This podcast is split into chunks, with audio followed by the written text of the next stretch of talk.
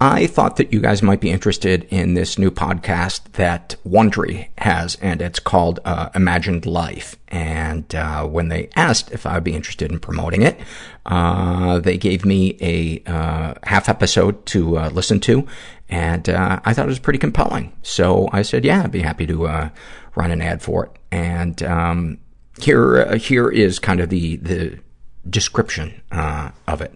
You know, all the time we say, you know, put yourself in someone else's shoes. Uh, well, with this podcast, what if you could really? And then what would that be like, being that person? What if you could truly visualize their struggles, their successes, and ride all the emotions that they do uh, throughout their life? Um, would you take that opportunity? Well, with Imagined Life, each episode takes you on an immersive journey through the surprising moments and challenges that shaped someone's life before they were world famous.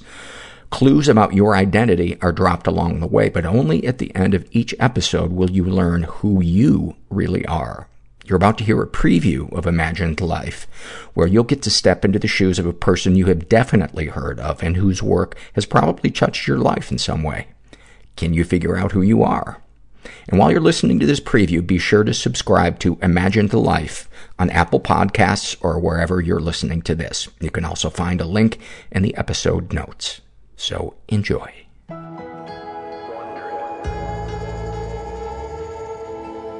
Imagine. It's the mid-80s and you're graduating from college. It's a sunny day. The first in a while. The rolling lawns of your university seem greener than normal.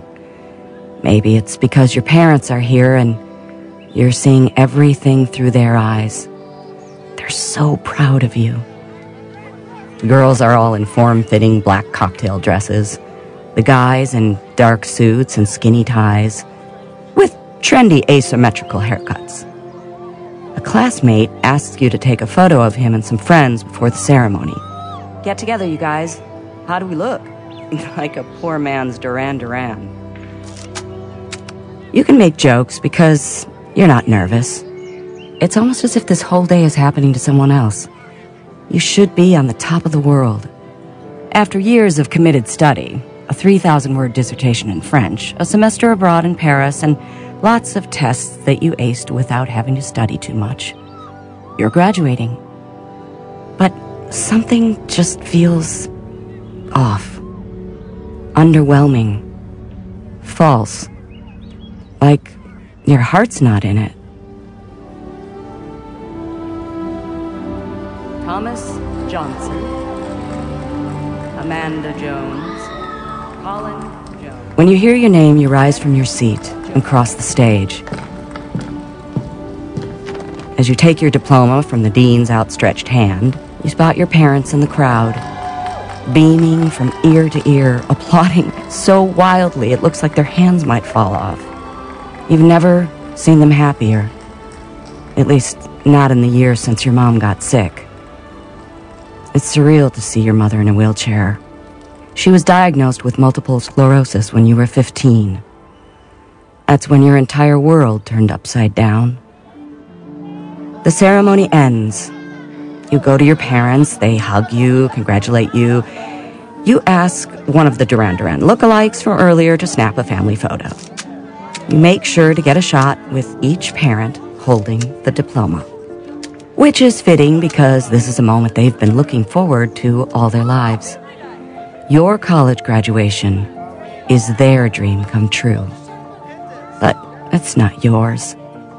You have a dream that's yours, but it's buried deep inside, so deep that you've barely acknowledged it to yourself, let alone said it out loud. It will take you many years of failure, abuse, poverty, and loss before you start to realize who you were meant to be.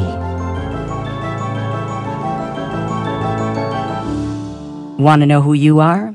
Here are three clues. You're a woman. You will go on public assistance, and you have no idea that your own daydreams will one day inspire a generation of dreamers. To hear the rest of this episode and find out who you are, subscribe to Imagined Life on Apple Podcasts, wherever you're listening to this, or find a link in the episode notes.